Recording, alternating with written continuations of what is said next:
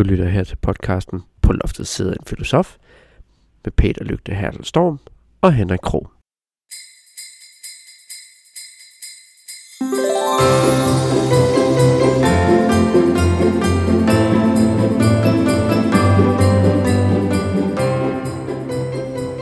Nogle gange så er en filosofisk retning ene og alene baseret på én filosof. Det gælder for eksempel øh, en retning, vi skal snakke om i dag, der hedder kritisk rationalisme, og filosofen hedder Karl Popper. Velkommen til øh, vores julepodcast om filosofi. Øh, glædelig jul, Henrik. Glædelig. tiende december? Nej. Det er den tiende december. Det er den tiende december. Det er simpelthen den tiende december. Og der, den tiende december i dag har vi besluttet os for at snakke om kritisk rationalisme.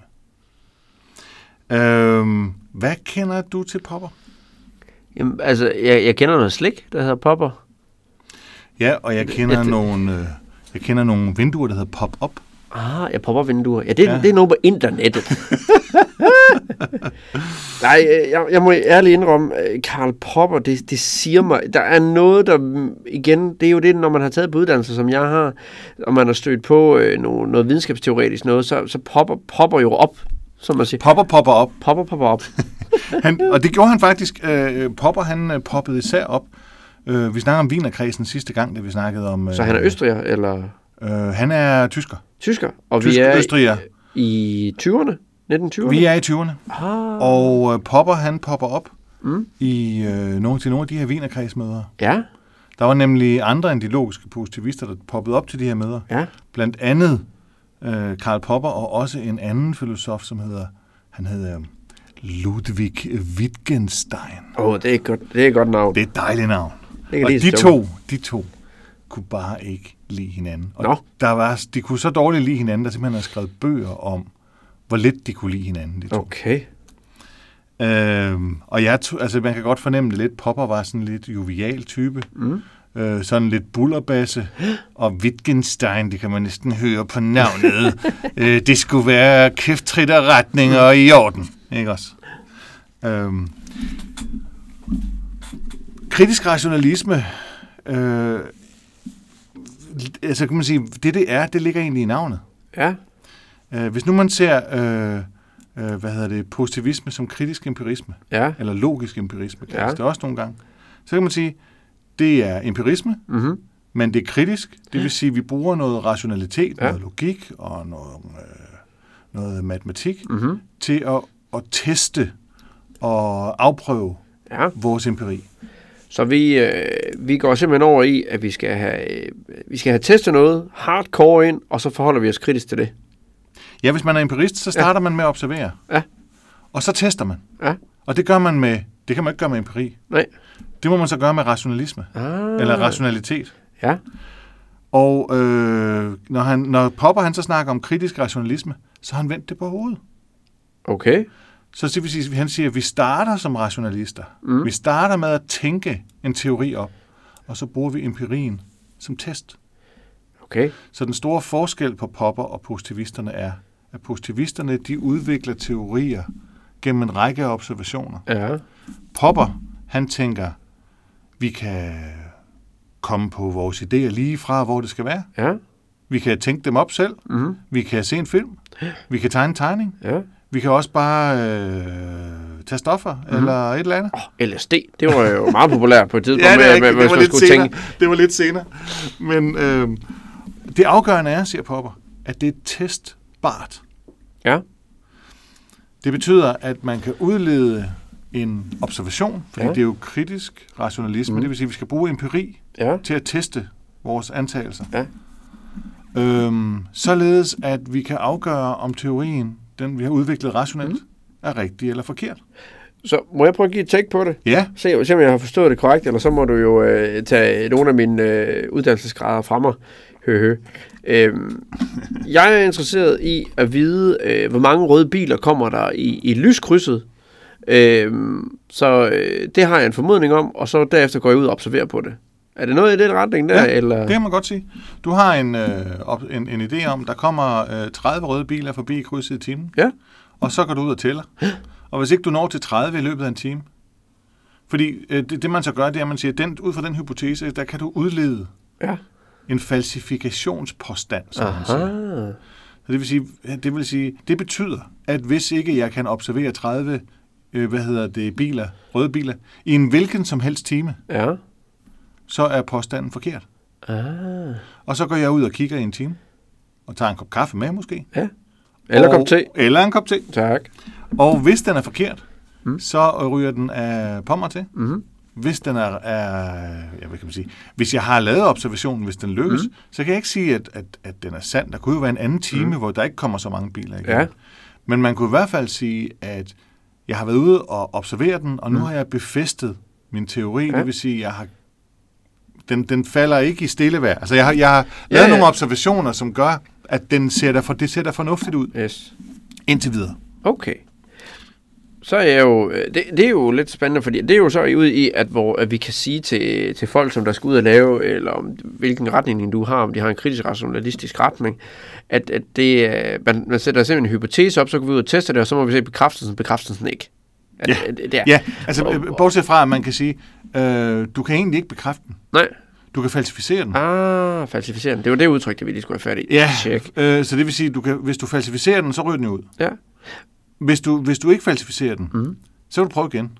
Og jo flere gange du falsificerer den, jo mere er der nok om snakken. Ah. Så han har egentlig taget induktion og ventet på hovedet, fordi positivisterne, ja. de vil jo netop sige, hvis du har tilstrækkeligt mange observationer, så kan du bekræfte din hypotese. Hvis jeg har set nok røde biler køre ja, forbi i timerne. Så kan jeg bekræfte min hypotese over enhver rimelig tvivl. Eller sådan. Okay. Popper han vil sige, øh, eller skrev, øh, det kan man ikke gøre.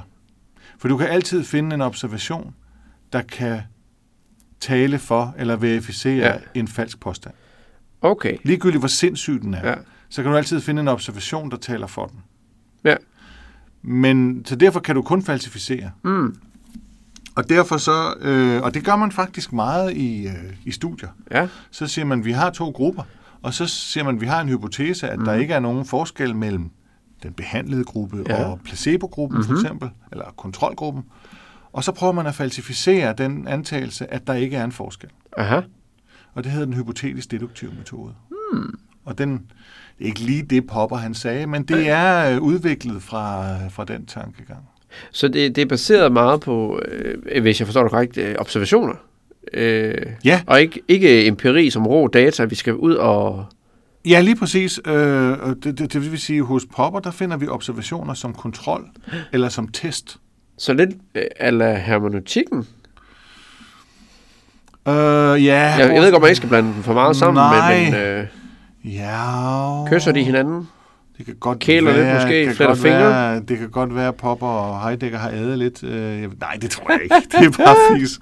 Men, men øh, øh, nej, det tror jeg faktisk ikke. Men, men i hvert fald kan man sige, øh, det er i hvert fald positivismen vendt på hovedet, induktivismen vendt ja. på hovedet, ikke også? Øh, og det, der så er interessant, det er jo, at man begynder at snakke om empiri i en helt anden funktion.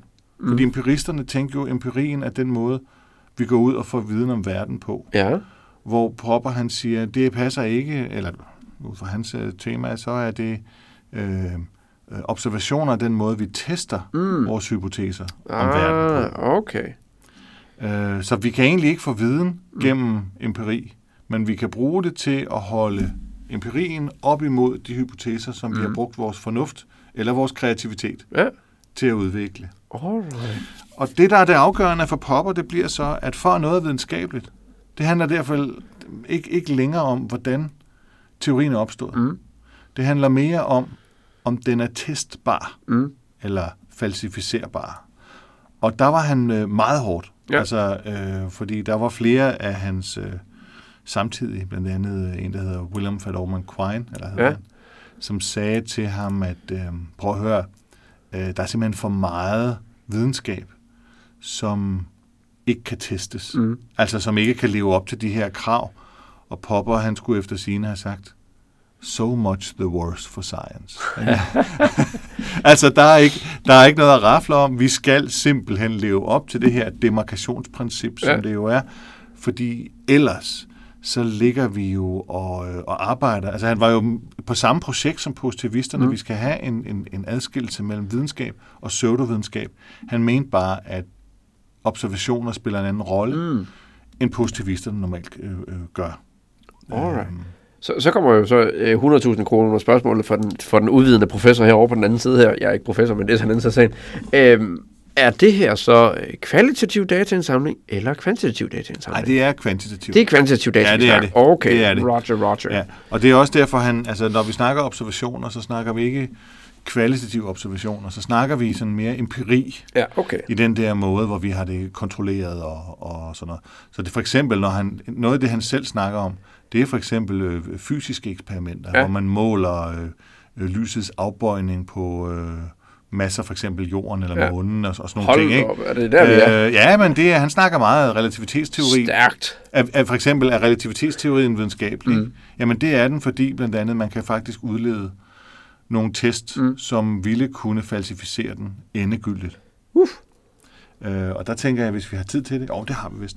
Ja, det, øhm, for nogle år siden var der en, et, øh, en rapport fra CERN, der har de sådan en i CERN i Schweiz, der har de sådan en, ja, der har yeah. de sådan en, en stor accelerator, atomaccelerator. Mm-hmm.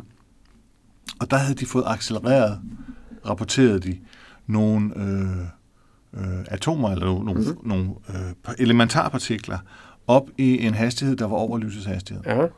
Og hvis det havde været rigtigt, så havde man effektivt falsificeret Einsteins relativitetsteorier. Der er ingen vej udenom.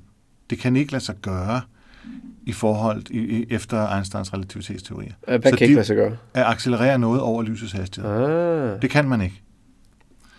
Øhm, og så det, det, påstod, det påstod Einstein, men det kunne man ikke? Nej, altså det ville simpelthen betyde, at øh, så ville relativitetsteorierne være forkerte. Ah, og og så skulle de smides ud. Åh, oh, så Einstein, han skulle... Øh, så blev øh, han lige pludselig droppet ja, fra historiebøgerne. Ja, fuldstændig. Uh, eller også, videnskabsbøgerne. Uh, ja. I hvert fald videnskabsbøgerne måske. Ikke? Så var han blevet til videnskabshistorie. Ja, okay. Men, men øh, man kunne så ikke reproducere de her forsøg. Så det viste sig at være en fejlmåling. Uh. Regner man med. Og der var der flere, der sagde, det var egentlig ærgerligt. Mm. For det kunne have været sjovt at se, hvad der var sket med det videnskabelige miljø. Ja, ja. Hvis man pludselig skulle til at genopdage og gentænke alle de her, øh, hvad kan man sige, beregninger og alle de her fysik, mm. som, som, øh, som Einsteins relativitetsteorier har givet grund til. Og som jo er en af vores, eller ja, ikke vores tid, jo det er han, han hører ind under vores tid, hvis man taler den samme største videnskabelige mindset, at man lige pludselig kan sige, han var faktisk forkert på den. Wow! Tænk, ja. hvis, det, hvis det kom dertil, at man kunne simpelthen sige, ja, det ville jo under, holde nu op hele vores øh, ja, forståelse af videnskab, og sådan noget ville jo lide et kæmpe knæk. Jo. Det havde bare været det vildeste, ikke? Ja, ja lige, altså, det, har været, det har været sjovt at se, hvad, hvad det videnskabelige samfund havde gjort, ja, men ja. Øh, samtidig ja. Må det jo have skabt en... Det kan jo være, de, det kan være, de har gjort det for, at de ikke vil ødelægge hele... Det, der er en konspirationsteori garanteret omkring, at de, de er bare forfalskede nyhederne. Og der tænker jeg faktisk, der er faktisk nogle socialkonstruktivistiske teorier omkring øh, videnskabelige revolutioner. Jeg tænker på, at vi kunne snakke om næste gang. Det synes jeg, at vi skal, vi skal prøve at tage med ind over her. Men skal vi ikke det? Jo, lad os da gøre det, helt ja. Bestemt. Ja. Ved du hvad, jeg vil... Så lad os, lad os stoppe den her, ja. Efterlade den i en cliffhanger yes. øh, til i morgen. Øh, men i hvert fald øh, kritisk rationalisme øh, gennemgået øh, nogenlunde hurtigt og, og bestemt. Øh, tusind tak skal du have, Peter. Øh, og velbekomme. Rigtig glædelig jul til dig. Og glædelig jul til dig, Henrik. Og glædelig jul til alle jer, der er derude. Hej hej.